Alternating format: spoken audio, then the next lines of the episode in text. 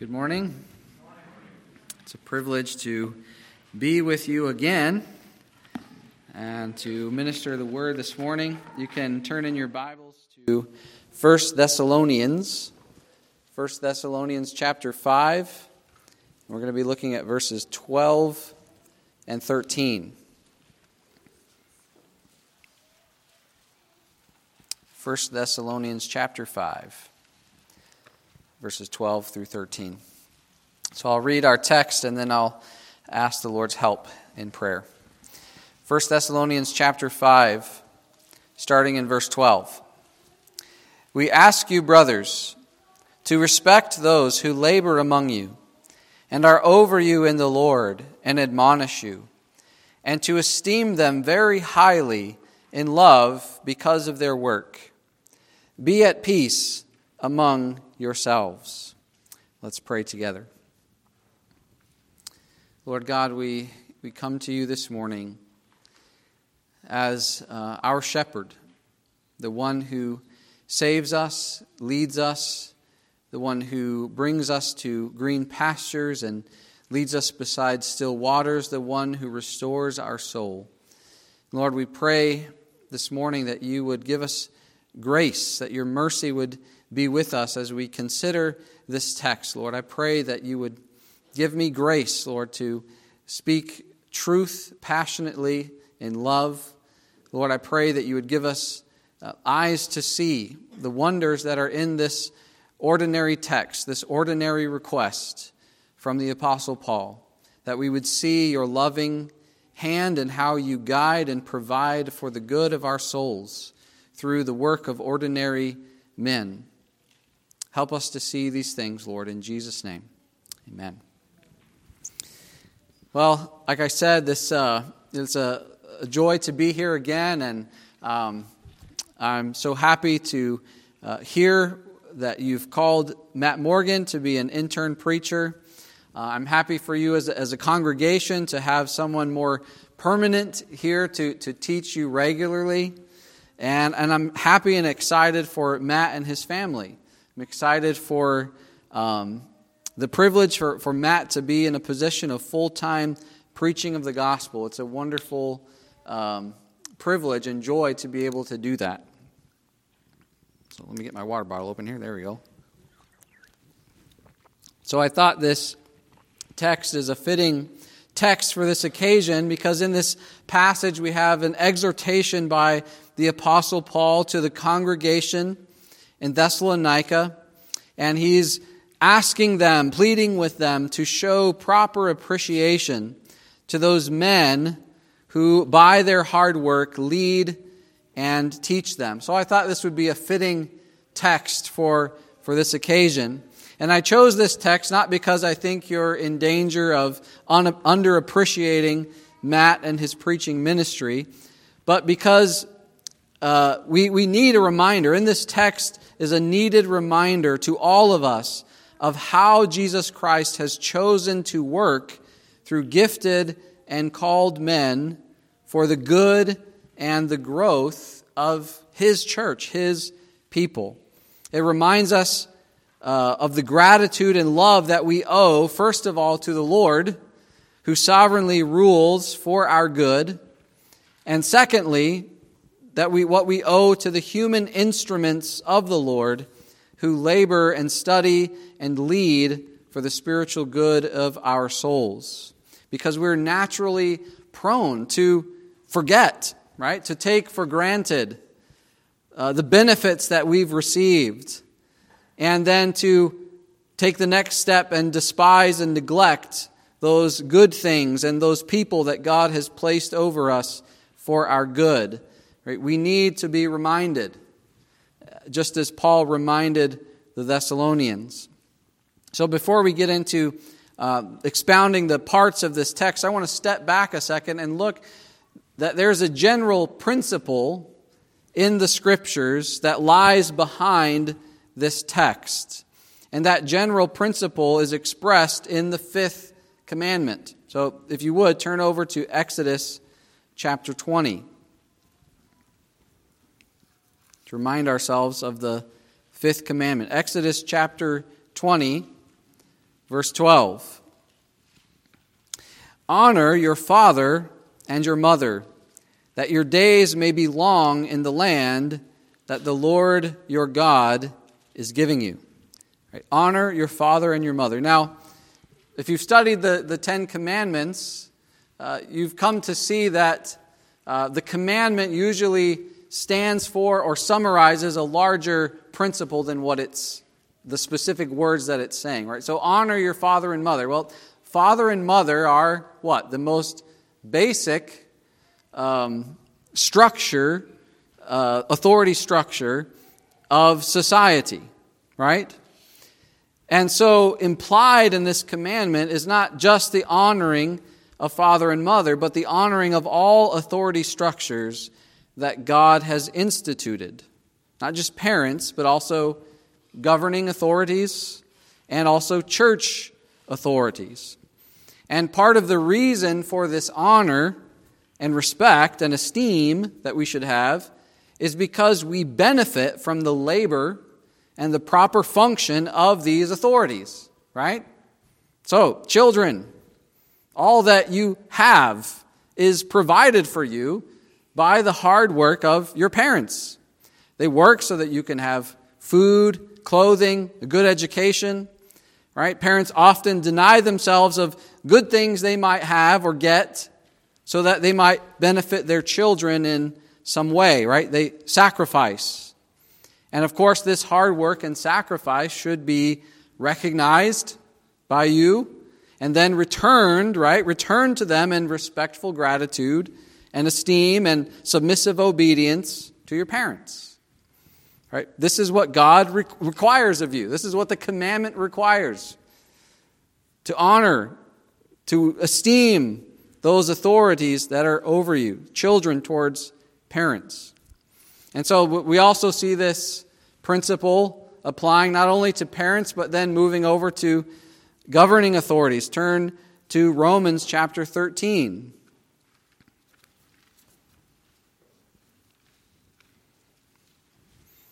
Romans chapter 13. Again, applying this same honor and submission to authorities now to the governing authorities. Romans chapter 13, verse 1.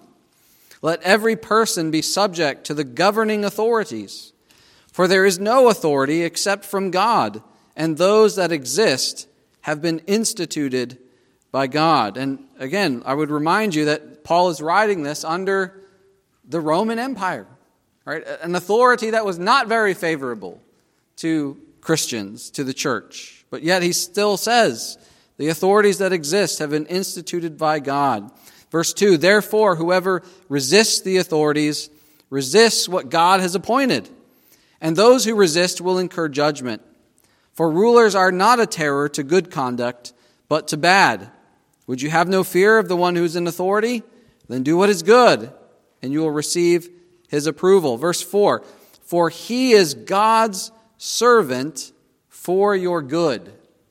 Right? The governing authorities, those who are in power right now, are God's servants for our good.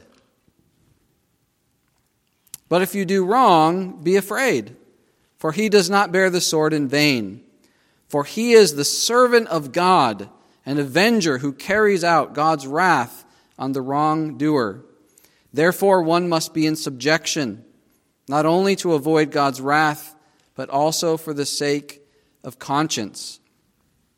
So we see that even from the governing authorities, God has instituted these things for our good, right? The work of our government, both local and national, brings us inestimable benefits security from dangers, both foreign and domestic, and a generally peaceful and orderly society.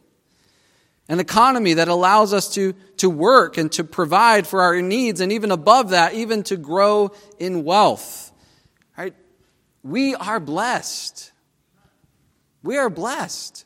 Not everyone in the world experiences the peace and prosperity that we experience.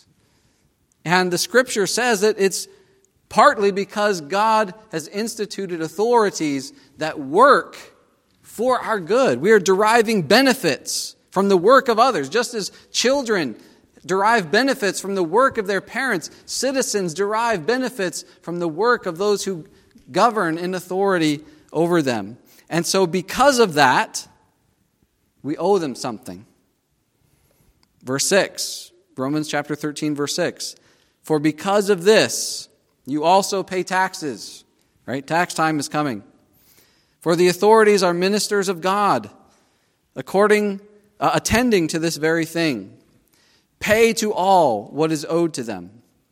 Taxes to whom taxes are owed, revenue to whom revenue is owed, respect to whom respect is owed, honor to whom honor is owed. So again, we see the fifth commandment, the, the principle of the fifth commandment. And this text here reminds us of what we owe to these God ordained authorities payment if they require payment, respect, honor.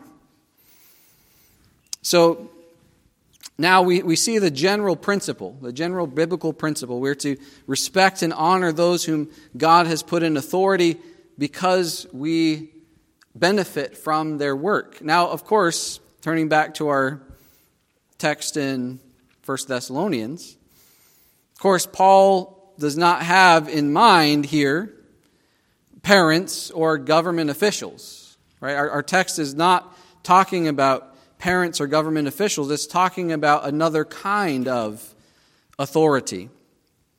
Right? In verse 12, we ask you, brothers, this is 1 Thessalonians chapter 5, verse 12. We ask you, brothers, to respect those who labor among you and are over you in the Lord and admonish you. Right? He's talking about, obviously, those who minister the word to them. They're, they're preachers, they're teachers, they're elders, they're pastors, right? That's who Paul has in mind. He's talking about honoring those in the church who lead through their teaching or oversight ministry. And of course, this generally refers to the ministry of the elders. Paul is calling the Thessalonian congregation to know and consider the spiritual good that is done to them day by day, week by week, by the labor of their elders, their pastors, and their teachers. And this, this church in Thessalonica was a relatively young church, right? We read in the book of Acts, Paul didn't spend very much time there because of persecution. He had to leave, right? These guys probably didn't have an apostle Paul leading their church. You might say, well, yeah, if the apostle Paul was my pastor, whoo, yeah, we'd honor him. Well, these Thessalonians probably didn't have an apostle. They probably had plain men who were saved under the ministry of the apostle Paul and was it Barnabas, Silas, I think that was with them? Paul, Silas, and Timothy, right? They, they had probably had ordinary men ministering to them. But they were called to to honor them. So we see that just as God provides for the nurture and care of children by providing parents, and just as God provides for the general good of society by establishing governments, so Jesus Christ, the head of the church, has provided for the nurture and care of his people. And how has he done that? Well, First and foremost, Jesus has given us His Word and His Spirit. And by that Spirit, He gifts and He calls men to offices that are outlined in the Scriptures, in the Word, to work for the good of His people. So turn over to Ephesians chapter 4. Ephesians chapter 4.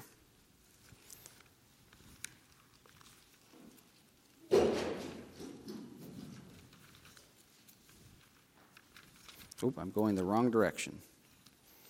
Ephesians chapter 4.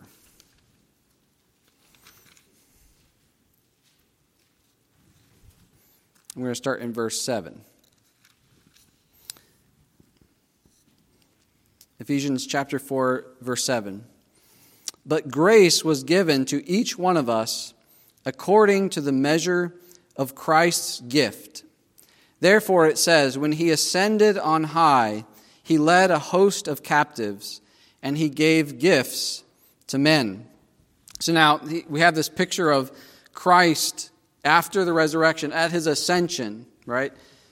Like a conquering king. Here's Christ, a conquering king. He has conquered death. He has risen from the dead. And as a victorious king is entering the city, he would lavish his gifts and the spoils, right, on his people. Here's the spoils of victory.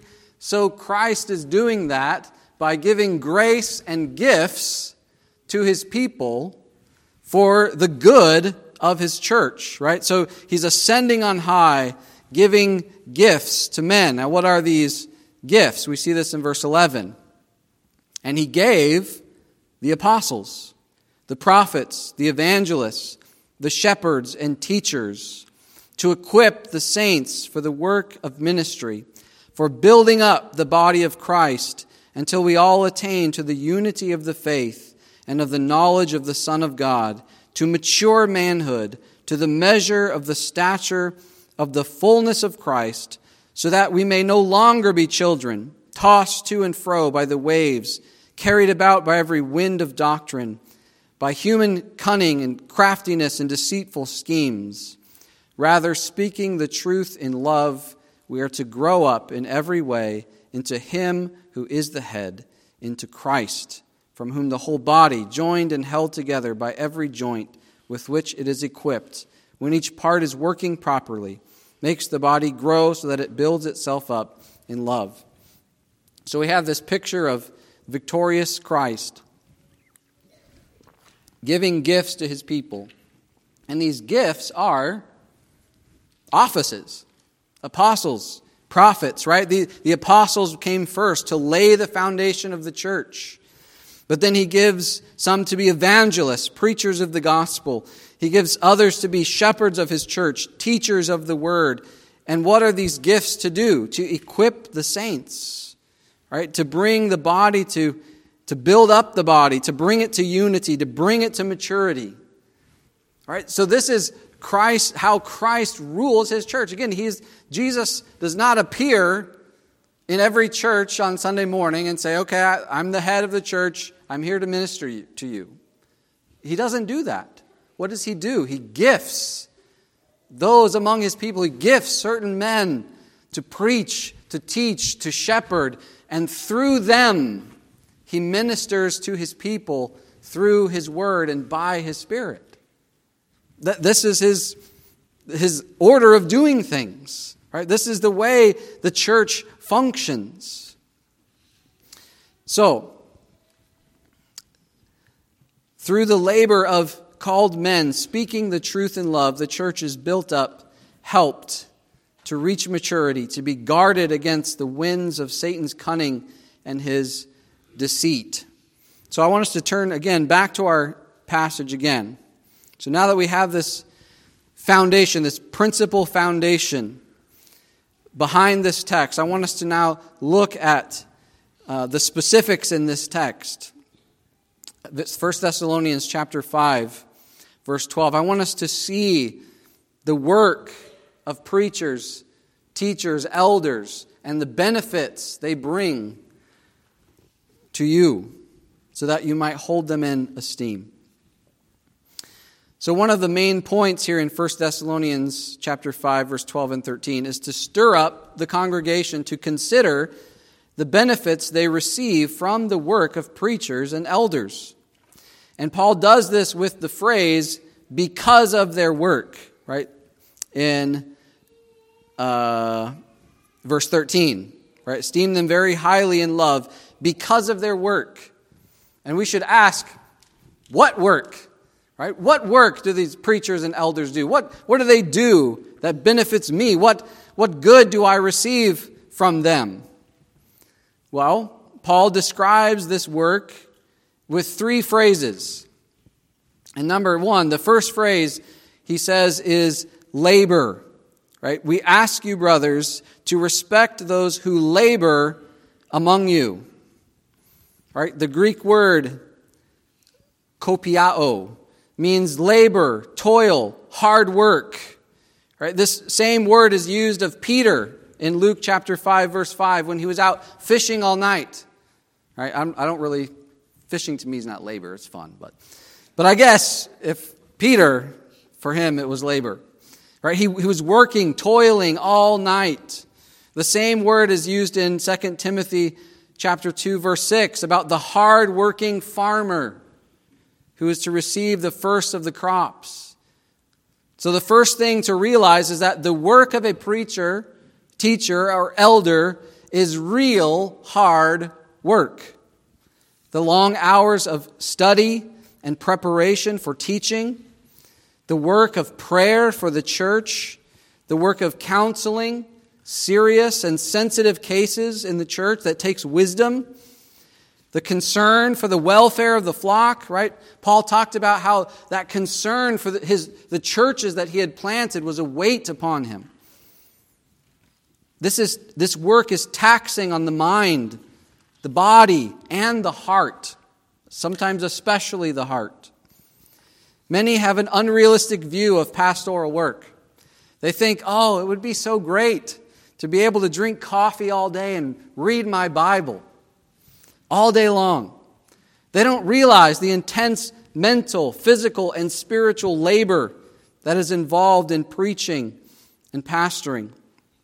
Paul would remind us that your leaders do real, legitimate work.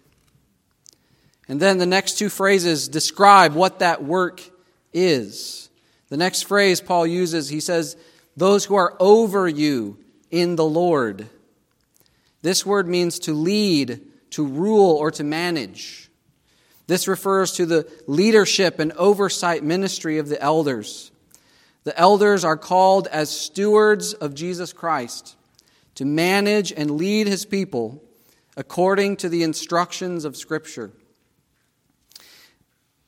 They are to be the faithful and wise managers that Jesus mentions in Luke chapter 12, verse 42. And they are to follow their master's instructions to the letter.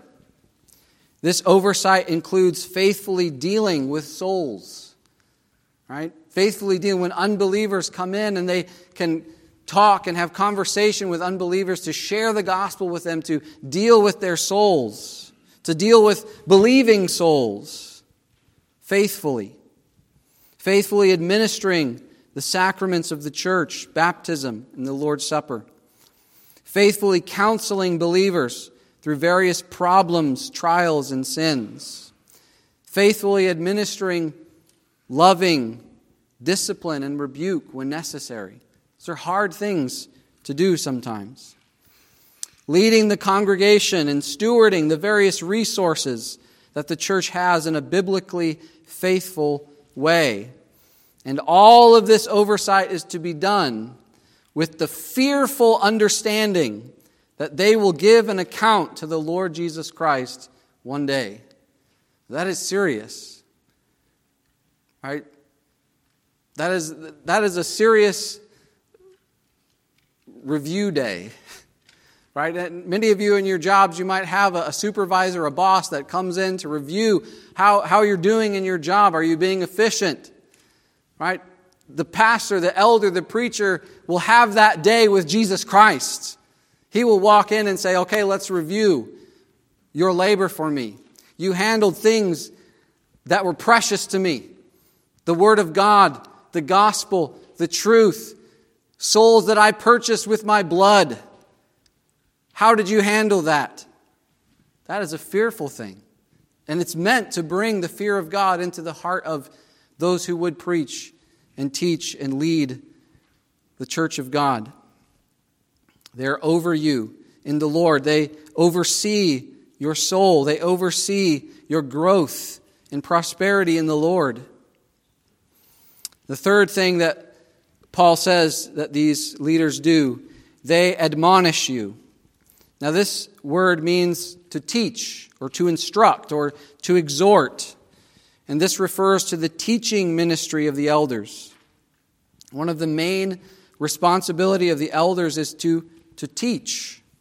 Although that responsibility is not limited to the elders, our confession says and Scripture verifies that other men who are verified and called may preach as well. Yet the elders are generally the ones who are overseeing and carrying out this responsibility. What does this responsibility include? The teaching of the Scriptures. First and foremost, the teaching of the Scriptures, the proclamation of the gospel, to proclaim salvation in Jesus Christ, repentance of sin, faith in our Lord Jesus Christ, instruction in sound doctrine, right? Catechizing, teaching the sound fundamentals of the faith so that you're well grounded in the faith and not led away by all these strange teachings that come all the time. And they're also called to call you to apply the scriptures, to obey the scriptures. By this ministry, by this ministry of the word, we are taught the truth. By the ministry of the word, the, the person and the work of Jesus Christ is continually set before you so that you may know Christ better, so that you might trust Him more deeply and rest in Him more fully. The Spirit uses the ministry of the Word to beget faith in those who hear, to save the lost. He uses this ministry to grow and mature His people. He uses this ministry, as the rest of 1 Thessalonians 5 says, to admonish the idle, to encourage the faint hearted, and strengthen the weak. John Calvin summarizes it well in his commentary on this verse. He says, Now, this work of the ministers is the edification of the church, the everlasting salvation of souls, the restoration of the world, and in short, the kingdom of God in Christ. Do you see preaching that way? This is what happens when we proclaim the word of God. The church is edified, souls are saved, the world is being transformed, and the kingdom of Christ is coming. So Calvin finishes the excellence and dignity of this work are inestimable inestimable. So, in light of these three things the labor, the oversight, and the teaching ministry of the elders Paul urges three responses from the congregation, three responses towards your leaders. And again, we see these. Uh, the first one is in verse 12. We ask you, brothers, to respect those who labor among you if you're reading of the King James, it says, Know them, right? Know them that labor among you. So the literal meaning of the word used is to know. Know them. But that does not seem to give the sense in which Paul is using this term. So that's why many translations choose other words like acknowledge those. That's NIV. Appreciate those who labor among you. New American Standard. Recognize, New King James. Give recognition to, the Holman Christian Standard Bible, or ESV says respect. So we get the, the spectrum of these words gives us an idea of what Paul is trying to communicate, right? The idea seems to be that we need to give respectful recognition to those who occupy the office of teacher or elder. To those whom God has gifted and the church has recognized as qualified and called to serve in these offices. So, just as we would call children to acknowledge their parents, that is, give them the honor due to them, or citizens are commanded to give recognition to civil authorities. So, Christians are called, first of all, to be members of a local congregation and to give to the leaders of those congregations the proper acknowledgement and respect that is fitting their office. Know them, acknowledge, give recognition to them as those called by God and over you in the Lord. The second phrase that Paul uses here, he says, esteem them highly in love. Esteem them highly in love. This phrase teaches us that we should have a valuable and dear estimation of those who teach and watch over us in the Lord. See, there's, there's a correlation, right? The honor and esteem that we have for a person usually correlates with the greatness of the service that we receive from them, right? We appreciate the guy who mows our lawn. Thanks, buddy. But we highly esteem the doctor who performs a triple bypass and saves our life, right? We, lo- we like the guy, the guy that mows the lawn. We appreciate that. But if you save our life, the, the dearer the service that you give to us, the more highly we esteem that person.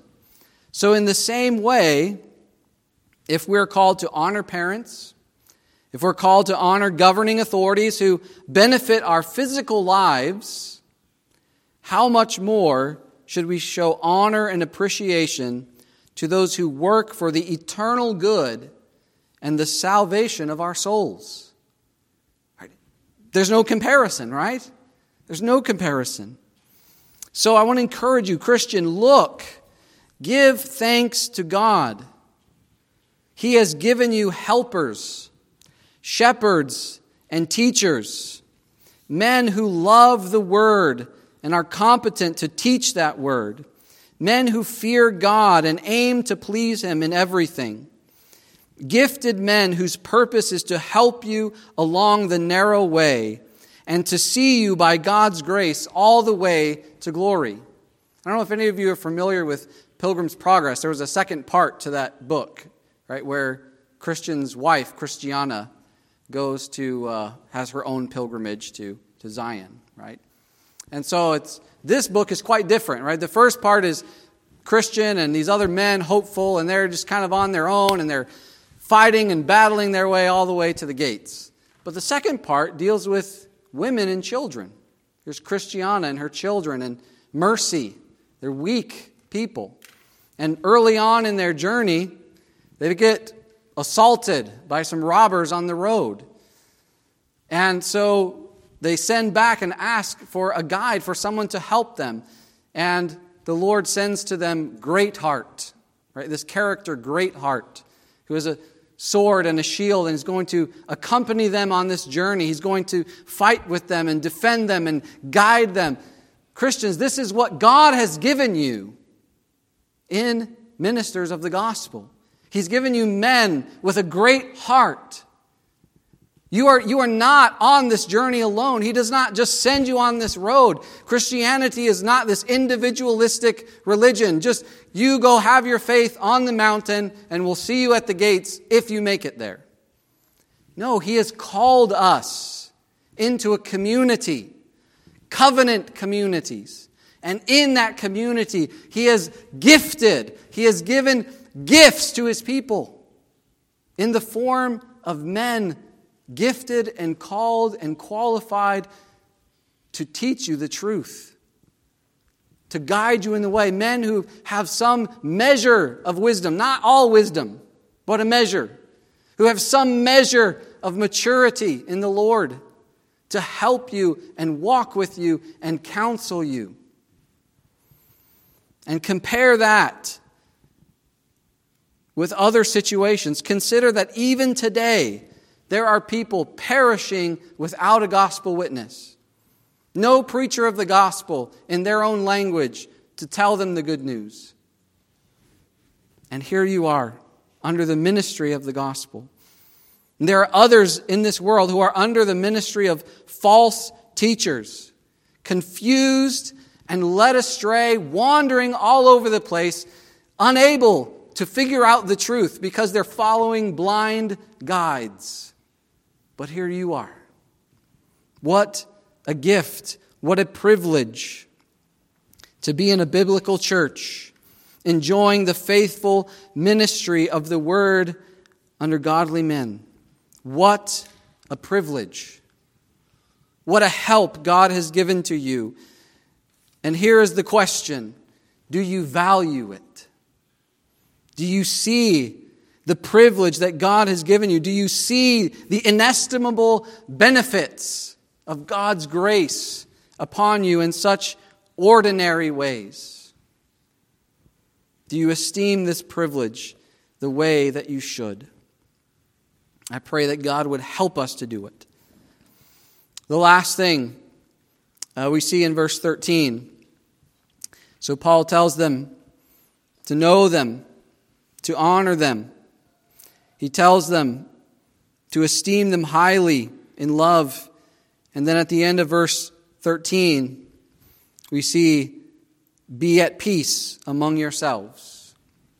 Now, this applies to all the relationships in the congregation, but we can apply it also to our relationship with our leaders.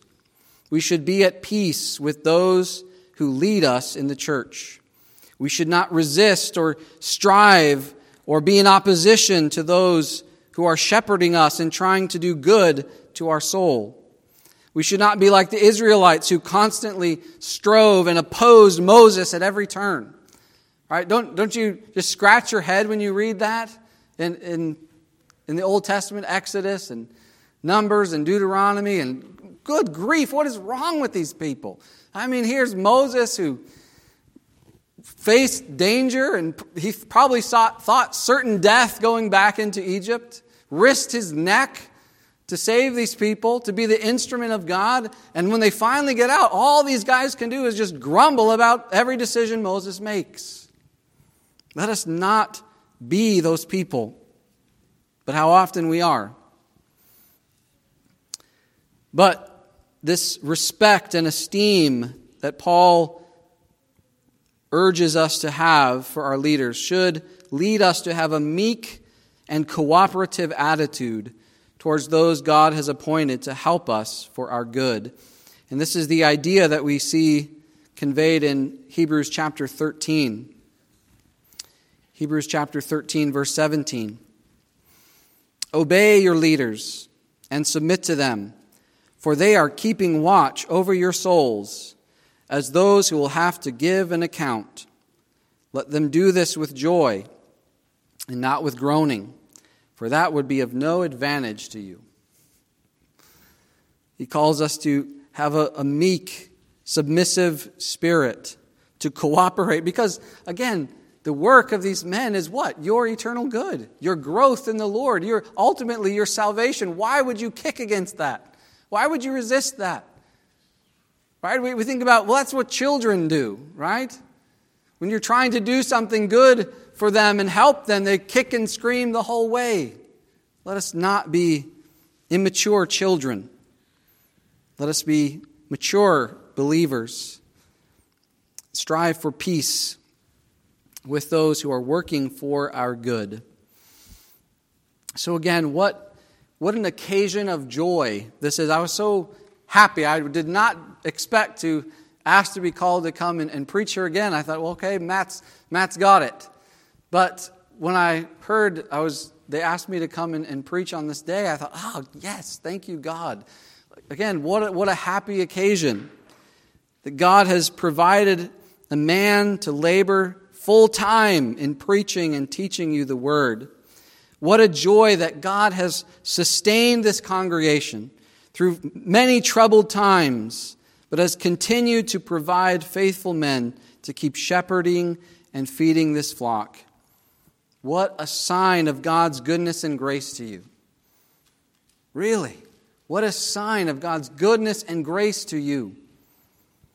So I urge you to thank God, to appreciate Christ's ministry to you through these men, to not despise the ordinary means of grace coming to you through the ordinary labor of ordinary men because these are Christ's instruments to do you eternal good. So let's close by giving thanks to the Lord.